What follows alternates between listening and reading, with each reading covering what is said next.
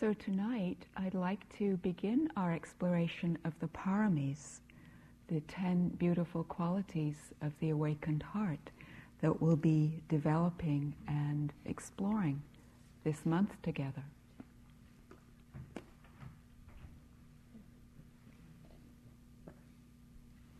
Okay? And um, the etymological um, meaning of paramis, para is to carry, or is to go over to the further shore, to the shore of liberation. And param is paramount, so they're of paramount importance in our lives. They have those two meanings. And tonight I'd like to focus on the first of the paramis, generosity. And it was the first thing that the Buddha would teach people was to practice generosity. And usually we talk about it at the end of a retreat, but it's a wonderful way to begin for those of you that have just joined us, and also as a support for those of you who've been practicing, so that we can infuse the whole of the rest of the retreat with this beautiful parami. And it's a privilege for us, for me, to share the Dharma with you. The Buddha taught three ways of giving giving of material things, giving of the teachings, the Dhamma, and giving of the gift of fearlessness, of being free from fear. And so the first is to share this gift of the Dhamma that we're able to do. And in return, we're receiving the benefits of your practice. And it's a precious gift to give ourselves wholeheartedly to the practice. Sometimes we come on the retreat to get things, so you might think of your intention being to give yourself to the practice rather than to get something from the practice. And already we've been practicing generosity. Those of you that have been here for a month have provided this beautiful container of stillness and openness for the people who've just come to slip into, as Jack was saying last night. And so there's already been a giving and receiving. And the people who've joined us are bringing their energy and dedication and commitment and integrity.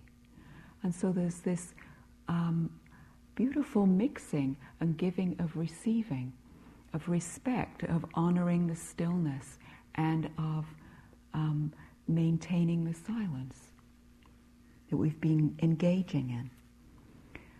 And there, Buddha taught there are five ways that we can give. A good person gives out of faith, out of respect, at the right time, free from attachment, generously, and without denigrating the other. And so it's my hope in giving this talk that I'll be providing the Dharma at a time that's useful to you, and that I'll be able to provide levels of Dharma that will work for those who've just joined and for those of you who've been practicing. That the right kind of food will be given um, that's digestible. The Buddha gave advice to layman Tundila who came to him um, asking for advice about generosity. And he said, without generosity, it wouldn't be possible to become an enlightened one. Generosity is the staircase to heaven, the best path to liberation. And it's considered the door for entering perfect peace, for entering nirvana. So it's the beginning of this path to liberation. And it's also a powerful antidote to most of the difficulties that we face personally, culturally, collectively, and in the world because it's the antidote to the clinging, grasping, and aversion that Jack was talking about last night. We live in a culture that's focused on getting and becoming, and which increases our sense of separateness. And so the antidote to this is a releasing, a giving. So, this attachment that we're counteracting with letting go, opening. And so it's this movement of openness rather than of contraction. there are two words in Pali that express generosity. And the first is dana, the one that you're most familiar with, and that's giving, giving out, distributing, usually thought of as material goods, but it's also of our time, our resources, our, um, our help, our willingness. And it's, it's a beautiful practice in learning to let go, this distributing. The other word that we use is caga, C A G A, and that literally is giving up, relinquishing. And so it's the next level. The first is the distributing, and the next level is really an attitude of mind and heart.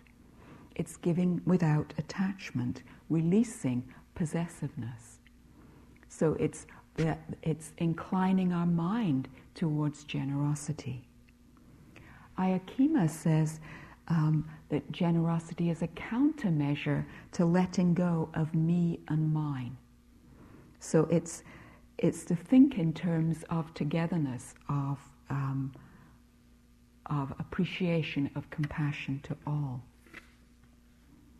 And the, then there's a third level. So if dana is the first and caga the second, then there's a third level of giving, which is really relinquishing or letting go of the kilesas or difficulties, defilements, hindrances, those um, factors in the mind that cause so much suffering.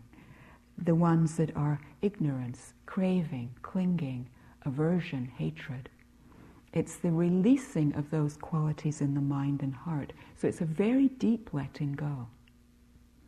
And when we practice generosity in this way, we're not um, seeking anything in return. It's all for our own gain. In a moment of giving, we're abandoning aversion, we're abandoning clinging, and we're even dispelling delusion because we're weakening self centeredness. We're relinquishing that small, separate sense of self. Buddhadasa said if you can't understand the idea of non self, you can understand non selfishness. And that's what generosity is about non selfishness. So, what does it feel like, this movement of generosity? So, just have a sense with your eyes closed of, of maybe grasping both hands tight, of just having this inner sense of mine. And it could be about something, anything in your life or your practice, mine. I want it this way. And just feel that sense of contraction in the body and the mind. And then allow your hands to open as though you were holding them out. Let the body soften. And that's the movement of generosity, of releasing, of giving. This sense of openness.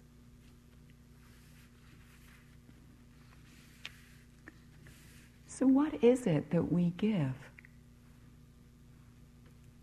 Tonight I'll be focusing more on the not on necessary, not on material things, but more on the inner movement of generosity and of the ways that we can practice on retreat. One of the most powerful gifts is the gift of freedom from fear. And we began that by taking the precepts. And we'll talk about the precepts and sila more in detail as we go on. But it's a great gift that we've given each other to take the precepts, this freedom from fear, that we can all feel secure and safe. This is from um, the foreign policy of King Ashoka. It might occur to those outside my kingdom what are the king's intentions towards us? This alone is my desire for those outside the kingdom, that they may understand my kind wishes towards them, that they may be free from fear of me and trust me, that they may receive from me only happiness and not sorrow. And I would further wish that they understand this that the king will tolerate in them whatever can be tolerated, that they may be inspired by me to practice Dhamma, and that they thus may gain happiness both in this world and the next. That's a nice foreign policy. Too bad that more of us, more countries don't have that. But that's true generosity, that we might live in free from fear and have the gift of the Dhamma and happiness. So, another powerful gift we can give ourselves, also connected to freedom from fear, is unconditional love. To be present for ourselves as we sit here, as we walk, as we go about our day, with friendliness and with compassion. The gift of acceptance for whatever our experience is. When we can give that gift of acceptance, we're able to be increasingly honest with ourselves and authentic. And I found that the deeper this gift of acceptance in my practice, the less afraid I am of my own judgments. I hadn't realized how frightened I was of my own mind. But this gift of complete acceptance means we can see the most difficult things about our, um, our habit patterns, the ways that we are in the world. So notice the attitude of your mind as you practice. Is there aversion to my experience?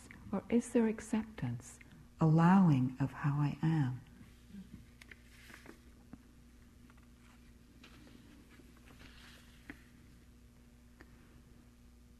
So to explore that, and even in this moment, noticing what's my attitude. Can you practice generosity to however your experience is in this moment, whether it's easy or difficult, whether the body is comfortable or tense? And the next great gift is the gift of our practice meditation itself is a form of giving. And it's not to be underestimated. It's, it's such a huge part. This is from um, a description of giving in the Pali ca- Canon. And the Buddha, this is from the Anguttara Nikaya. And um, they're following a Brahmin who had given the most lavish gifts of silver and gold and elephants and cows and food and clothing and all these things. But it was said, it, the Buddha went on to said, it would be more meritorious even still to feed one person with right view. And then they go on and list still. And it would even be more meritorious to take refuge in the Buddha, the Dharma, and Sangha. Better still to abide by the precepts. And then better still would be to cultivate loving kindness. An even greater gift would be to, as well as loving kindness, would be to practice so that you get full insight into impermanence and into this attachment to self. And so the gift of our practice is immeasurable, what we're doing here. To to be aware of that, to appreciate that. So, on, in a simple way, it's really giving up whatever comes into our awareness, whatever comes through the sense doors, a sound coming to the ear, whether it's pleasant or unpleasant, letting it arise, letting it vanish without reaching out and grasping or reaching out to push away. Just a sound. If there's grasping, notice that being aware of it. And then the breath, receiving each breath as though it was a gift. The gift of life it is. So receiving a breath, releasing the out breath. As we release the out breath, we're giving the gift to other beings. We're all in this interchange of oxygen, of, of, of gases that are um, life giving. And then the body. Can we give the gift of respect to this awareness of sensations in the body? When we're in pain, the gift of kind attention rather than rejection. Notice how often we reject the experience in our body. We reject the fact that our body is betraying us by getting old and um, by aging and sickness and all these things that happen to the body. Kind attention, however it is. So just the bare experience before we add or judge. And then we can give up or relinquish. That's the relinquishing aspect, distracting thoughts have this sense of giving them away. And ultimately, we're relinquishing the ego structures and identities and sense of self that we have. We're giving away the, our ideas about who we are. Sometimes I think it's like a two for one special pride and arrogance. You know, take them, please. So, in releasing in this way, in giving away, we're more peaceful with things as they are, and there's a stability and a safety that grow from that. The gift of our pure presence is um, an amazing thing, not needing anything to happen, not needing to fix anything, just presence. The acceptance of how things actually are, whatever they might be in this moment. Perhaps if you've been here for a day, it's been a difficult day and there's been sleepiness or restlessness or busy mind. And is it possible to be generous with that and just give kind attention? This is how it is. However, it is allowing rest, allowing that it's okay to be sleepy.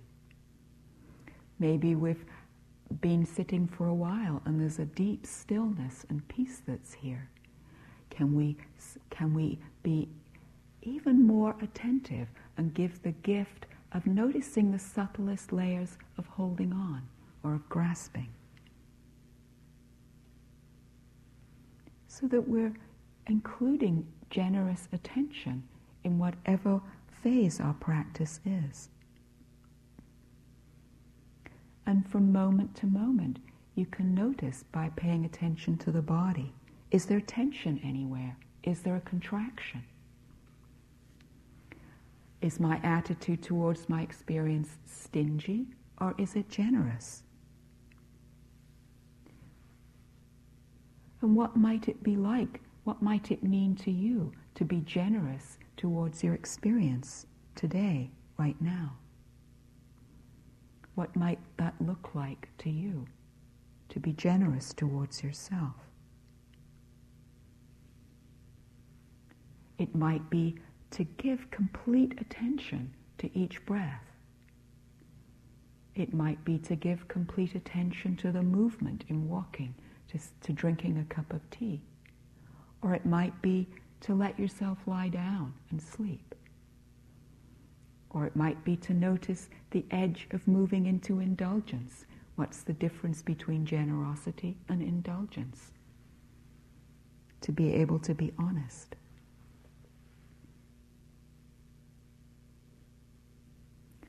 Sometimes the most generous thing we can do is to not have to get it right permission to make mistakes or to explore and try things out. It's such a relief not to have to get it right. Give ourselves the gift of not striving. And that gives us spaciousness. When we give ourselves the gift of space, there's a release around the contractions that come in practice we can include all the parts of ourselves rather than excluding. We can include all of our experience so that we don't have to run from or attack difficult mind states or try and fix them. There's a generosity and an openness that can explore a contracted or a frightened mind state and allow rather than exclude. So there's this kind of gentleness with generosity, of being our own best friend. I'm here for you. You can do it. You can just be with this a little bit longer, or just connect and sustain a little bit longer. So we're offering support and encouragement to ourselves. And we're fully receiving the breath, sensations, emotions, and thoughts, the direct experience. And we're relinquishing the stories, the views, the judgments, the opinions.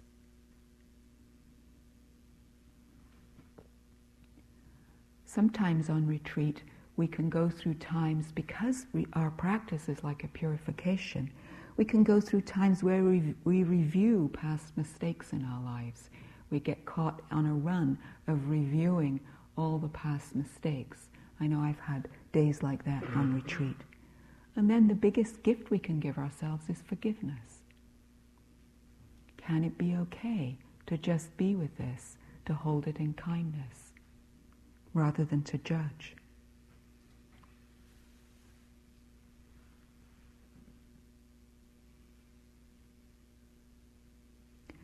As our practice deepens, we begin to be able to see a mind free of greed, a mind free of delusion. And we also begin to see moments of contraction, movements of greed, movements of anger, movements of confusion. And work meditation is actually a wonderful place to explore generosity and to explore all these different energies coming in because work meditation is all about generosity. Sometimes we can have a job that takes a lot longer. You know, sometimes um, I know people used to go on retreat and want to get there early so they could sign up for a job that wasn't very demanding or that didn't take as much time or whatever, or that was their particular job. We get attached to our work meditation. And sometimes we can feel that. Um, um, I remember once being assigned a job that took a really long time. And at first, a lot of my thoughts were not particularly generous. And I was thinking of all these other people going into the hall and being able to sit more and so forth. Until finally, I saw that movement of mind and I was able to give myself wholeheartedly to what I was doing and to actually really enjoy it. And then to realize, oh, may these people who are practicing um, may their practice move them to liberation. And so that there's a, an awareness through looking at our practice and looking at our, our um, work meditation as well. Someone was telling me on a retreat recently how they'd had a job where they, um, it was a job where two people had to do this particular thing together. And um, my friend told me that the other person had a very clear idea of how it should be done, which was different from her idea. And so at first, she, most of her sittings were filled with work meditation dukkha and how she wanted to have it her way. And this went on, and then she realized how much suffering was happening because of her attachment to how she wanted it to happen. And so she decided, I'm just going to surrender to this and be generous and allow it to happen the way her work partner wanted. And so that's what she did. And it became a beautiful dance between them. And all it took was that movement of releasing, of relinquishing her way and being willing to be generous that changed it. Because she saw, what is it that it has to be my way? And all of us, there's some particular place where we get caught. Um, we can learn about what are the particular places that I hold on. Is it my zafu, my walking space? Somebody's walking in the place that's mine. Or somebody's sitting in the dining room where I want to sit, or whatever it is, we get attached.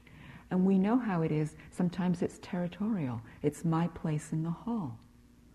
Um, and if somebody were to sit in our seat, it would be really difficult to be generous about that. And so we look at that and notice what am I holding on to? Sometimes it's our view of others that's not very generous. It's judgmental. And can we release it rather than being stuck in clinging to a certain perception of someone or a certain perception of ourselves? Sometimes it's our preferences, our preferences for food. We can really watch generosity with food on retreat. Um, I was sitting um, a couple of years ago at the Forest Refuge, and my job was to put out the breakfast things. And there were always a certain number of bananas, never enough for everybody to have a banana. And one day I noticed this person come and take three bananas and hide them in a cupboard. and this huge judgment arose. So, of, of, you know, of my reaction was completely ungenerous. And so it was very interesting to notice the, the amount of airspace that got for the next number of sittings.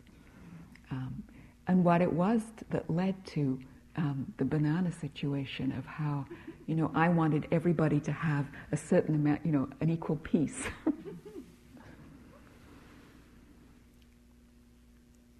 and yet at the same time, find myself reaching for the biggest cookie or the one with the most chocolate chips, or the one that's the least burnt, or whatever it is. And so just be, to be able to be honest about the ways that we get caught in greed or caught in aversion.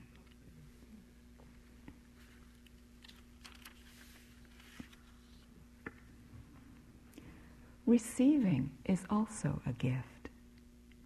The Buddha said there are two kinds of rare and precious beings those who are generous and those who are grateful. And gratitude is a beautiful thing. It's a way of appreciating all the wonderful things in life. And sometimes it's hard to receive. We can think that we don't deserve it, or that we have to be perfect or faultless to receive. Or we can just miss the experiences of appreciation and brush them off. It's a gift to receive not just because it opens our own hearts, but also because it provides others a chance to give. Quite a few years ago, um, I knew someone who had a, a, significant disability and she'd been able to come on retreat, but needed people to carry the tray in the dining room and help serve her food and things. And at first it was very difficult and she felt very embarrassed and unhappy that she needed that and was inconveniencing people. But then she realized that when she had a moment one day when she really received and allowed and was great, grateful for the people that were giving to her. And she saw that when she did that, there was a huge amount of joy that the other people were experiencing giving. And so there was this reciprocal movement back and forth. And she said she felt like there was no giver and no receiver. It was just this heart to heart movement and sharing. And so it changed her whole way of being as she was receiving the generosity of those who were helping. And so gratitude receives every kind of experience and it supports our meditation practice and our lives and it gives us confidence to be able to continue in our practice. We can, appra- we can, we can explore appreciation for ourselves. Um, we can notice moments when we're actually free of hindrances.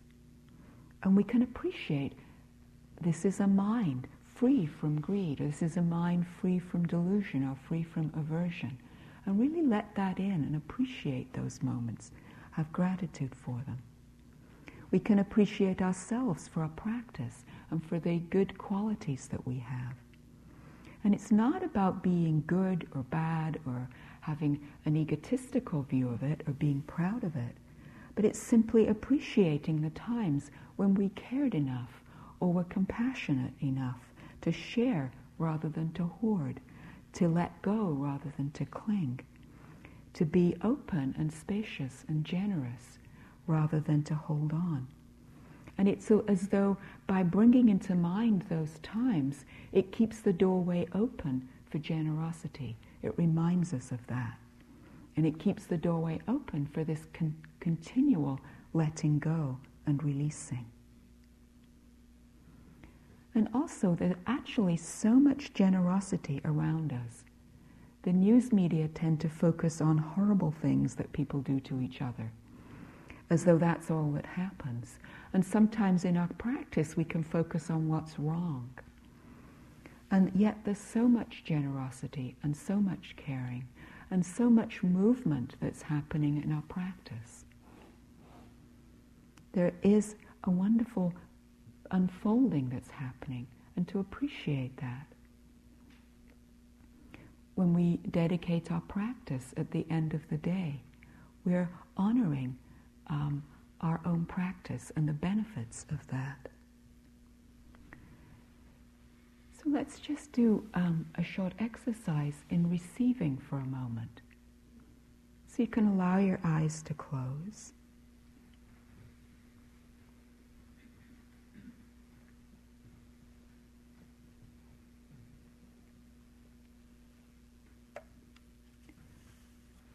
And then bring into your awareness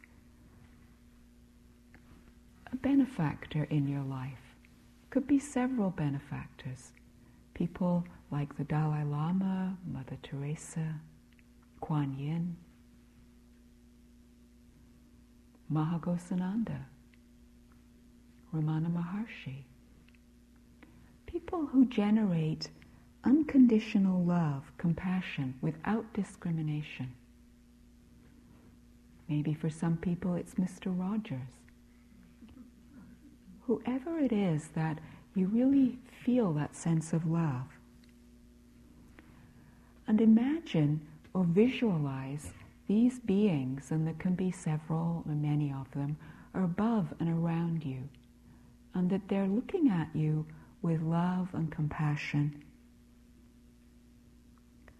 and that they're radiating down to you their wish, the gift of their wish for happiness, for deepest well being.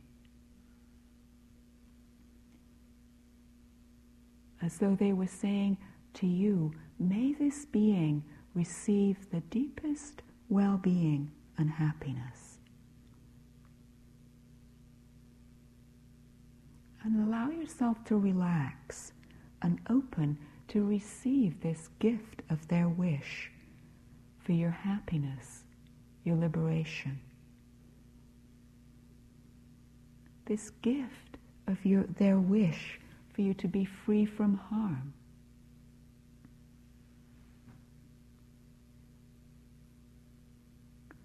Simply receiving as though their love was falling down like a rain that you could soak into you. That you could receive the deepest well being and happiness and this gift of acceptance. And let it soak into any difficult experience you might have had today.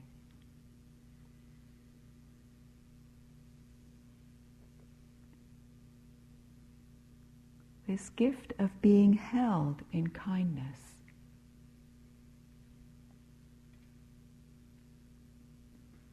Fully receiving is it possible to fully receive? Notice any areas of contraction or tension or holding in the body and see if it's possible to release the grasping or the holding, to fully receive the body open, receptive, giving up whatever holding or contraction there is. Releasing any holding in the mind. Receiving so that the mind's open, spacious. The body, the mind, the heart, open, spacious, receiving.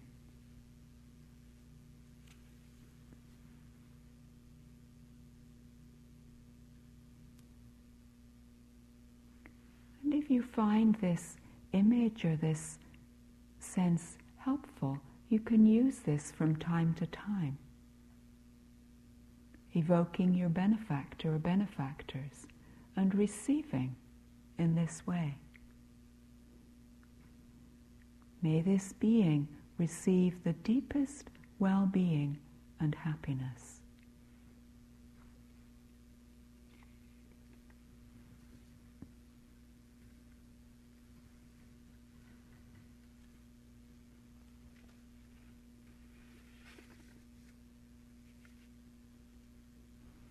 And so you can allow your eyes to open if you want, but to continue to receive and allow that, that energy in. Often there are blocks to both receiving and to giving. Whenever we feel anxious or unhappy or threatened or unsafe in any way or inadequate, there's a block or a contraction that makes it difficult to be generous or difficult to receive. When we feel inadequate in some way, it's really difficult. It's like there's an inner poverty of some sort. Comparing mind is really um, a big block to our generosity. When we compare ourselves either above, below, or whatever to someone else or to an idea of how we should be, it's hard to be open hearted. When we have some kind of inner poverty, whether it's poverty of love or being seen or being enough or of possessions, of power. Some sense of that we haven't enough or we aren't enough. Then it's very difficult to let go. It's really um, a big barrier when we get caught in that way, when we get caught in the delusion of not enough. And it's as though there's a basic sense of lack that's underneath all this holding. And we want to fill it with stuff. And in a way, this basic sense of lack is what sort of leads to the greed and the hatred and delusion being out of control in our culture and leading to more separation and more alienation because there's this need to fill in all the time or to defend. And it's hard to give. This is from the Digha Nikaya. Thus, from the not giving of property to the needy, poverty became rife. From the growth of poverty, the taking of what was not given increased. From the increase of theft, the use of weapons increased. From the increased use of weapons, the taking of life increased. And from the taking of life, people's lifespan decreased and their beauty decreased. And so the causes of fear and aggression can only begin to dissolve when we can move past the poverty of holding back, of holding on, when we can move past the poverty of having to have.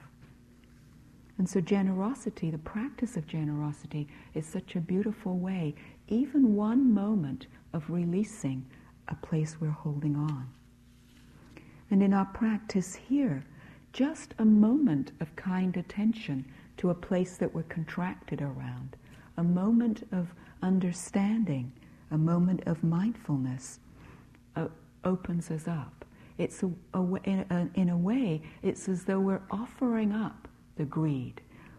We're saying there's this much greed here. When the difficult, we're giving the difficult forces a chance to actually arise and be seen because the gift of love and caring is there, we're able to see the greed and the aversion. Here it is. And we can be open hearted rather than contracted around it. And when we can offer it up, there's a possibility of transformation. So, as I was, you know, again, the more open hearted we can be, the more generous we can be, the less afraid we are of the difficult mind states. And then they begin spontaneously to release. When we're not contracted around them, they actually get to move through.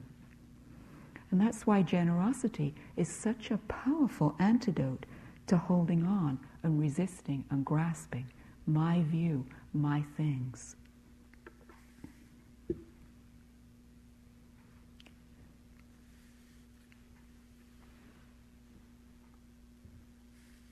So giving and receiving fully counteract this sense of basic lack, and they bring us into contact with a profound sense of interconnectedness, so that we can start to recognize the inherent emptiness of things, and there isn't the distinction between giver and receiver.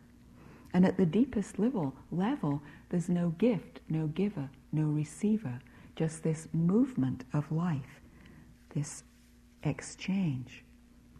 And we start to see as our practice deepens, what can we really possess? We're born, we come into the world with nothing, and when we die, we can't take it all with us. We're temp- temporary caretakers, really, that's all. And all of us here have had people in our lives die.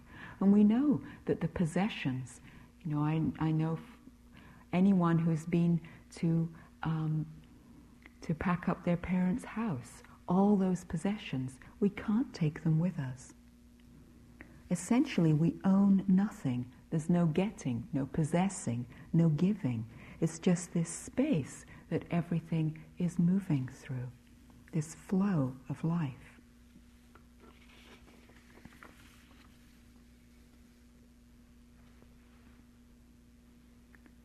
So the Buddha described many ways of giving. Um, sometimes we give out of fear. Sometimes we give because we want something back, um, a good reputation, an expectation. And this can apply on retreat too. We're trying to get it right. We want samadhi. We want our own approval, or we want to be seen, or whatever it is. And all of the ways have benefit. They all do um, it's any act of giving, no matter what the motivation, is of benefit. But it's of even more benefit if we're not just giving for merit, for a good result, but we're giving free from attachment. The Buddha didn't say it was wrong to give when our motivation wasn't completely pure, but more, but the more we can infuse it with um, a sense of letting go and with no attachment to outcome, with no grasping, then the more it becomes a true parami, the more it will actually take us over to the other shore, the shore of liberation. So there's those two aspects the aspect of meritorious action from giving and the aspect of wisdom. Both of them are important. The Buddha once asked one of um, one of the um, householders who was very generous in her giving, what was her motivation and what she expected, what the benefits were that she'd been accruing from her uh, from her great generosity. Because he'd noticed that she, in particular, gave to monks and nuns who were practicing. And this is what she said she said she reflected that when she'd contributed to someone's um, spiritual practice and to their awakening in some way, there was great delight arose in her. And then joy arose in the mind that was delighted. And then there was a sense of ease and relaxation and happiness. And then that began to develop um, the factors of enlightenment, spiritual powers. And then that furthered her own practice. And so gradually, her giving was benefiting others, and their benefit was bringing her joy that was furthering her own practice. And the Buddha was so pleased with her reply that he exclaimed, Sadhu, Sadhu, Sadhu. Because her generosity was helping them to cross over to the other shore, and in return, she was too.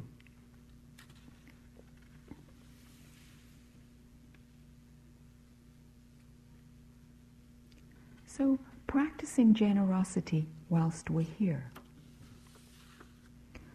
with our mindfulness and with our kind attention, with having a friendly attitude to whatever we do, wherever we are. A kind attention, even just as we wash our hands, or take a shower, or serve ourselves food. and giving ourselves kind attention in that way, we're more able to be honest. So we're giving ourselves the gift of being completely honest about our experience and truthful. Then we notice what we're doing. We can stop and notice and appreciate and then share our appreciation. And again, in our work meditations, being aware there's so much opportunity to explore generosity there. Sometimes our motivation is pure, and then sometimes we lose it, and we find ourselves caught in aversion while we're giving. Um, I sat the month of February a few years ago, and my job was being the laundry yogi, as some of you are familiar with that job, I know. And so the first time I did it, um, there was a little confusion about the instruction. And so people brought all their clothes, even their um, fleece jackets and all this stuff. And so there was this monstrous pile of laundry. And it probably took me and the other two people that were helping me all day to get through this pile of laundry. And for the first couple of hours, there was, I was giving with a huge amount of aversion and judgment about the necessity of washing things that to me didn't look dirty. And then I began to pay attention to the aversion and the lack of generosity. And as I paid attention to it and didn't judge it and allowed it to move through and just watched it, I found myself beginning to fold the clothes with some appreciation. And then I found myself saying, May this small woman be happy. May this large man be happy. May this person, and so forth, with each article of laundry that I folded. It felt like a gift. And then the next day, when I saw people wearing the clothes that I'd folded, there was a real sense of joy. Oh, that person's wearing the happiness that I was imbuing that with. And so, um, not to be discouraged if you find yourself giving with aversion, just to pay attention to it just to pay attention when you find the motivation mixed. It's not about judging it, but exploring it. It's a wonderful practice. So we stop and we notice our gift of mindfulness, we notice what's happening. And then we appreciate what's going on. And if there's generosity, we share it, whatever it is. So, really, our generosity practice is symbolic of relinquishing everything, the outer material attachments, to the type of food that we want, or maybe we want um, no noise in, in the, in the um, re- residences, whatever it is, our attachments to um, preferences and habits and ideas and beliefs. There's so many moments of the day where we can notice our attachment to preferences. So there's this symbolic letting go of control. Can we receive what's given and not need more or different? May what I receive today be enough. Receiving each moment of life just as it is, trusting it's enough for un- unfolding. And so that's, these are ways of practicing with our generosity. And as our generosity practice deepens, so does our mindfulness. As our mindfulness deepens, our generosity does. Each moment of mindfulness conditions generosity, and it also conditions more moments of generosity arising in the future. So we're giving to help free ourselves, and we're giving to help free each other. And I'll end with this um, from Andrew Olendzki. In a profoundly interdependent world, generosity is fundamental to the entire economy of life. Even the simplest biological function involves receiving something from others nutrients, oxygen, life, processing it in some unique way, and then passing it on to all the other members of the matrix of life. We all do this whether we want to or not, and whether or not we are aware of it. The practice of giving becomes perfected when we align ourselves very deeply with this truth. By consciously and mindfully offering everything we do or say, even everything we think, as an act of universal generosity.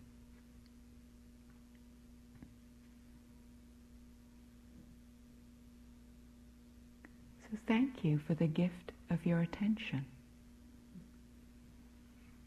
And may the gift of the Dharma bring you happiness and liberation.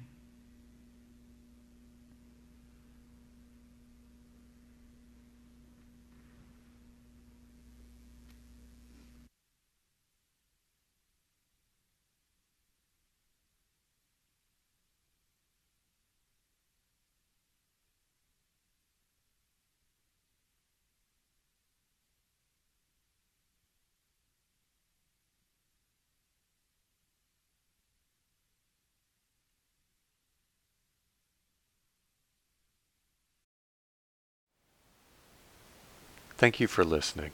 To learn how you can support the teachers and Dharma Seed, please visit dharmaseed.org slash donate.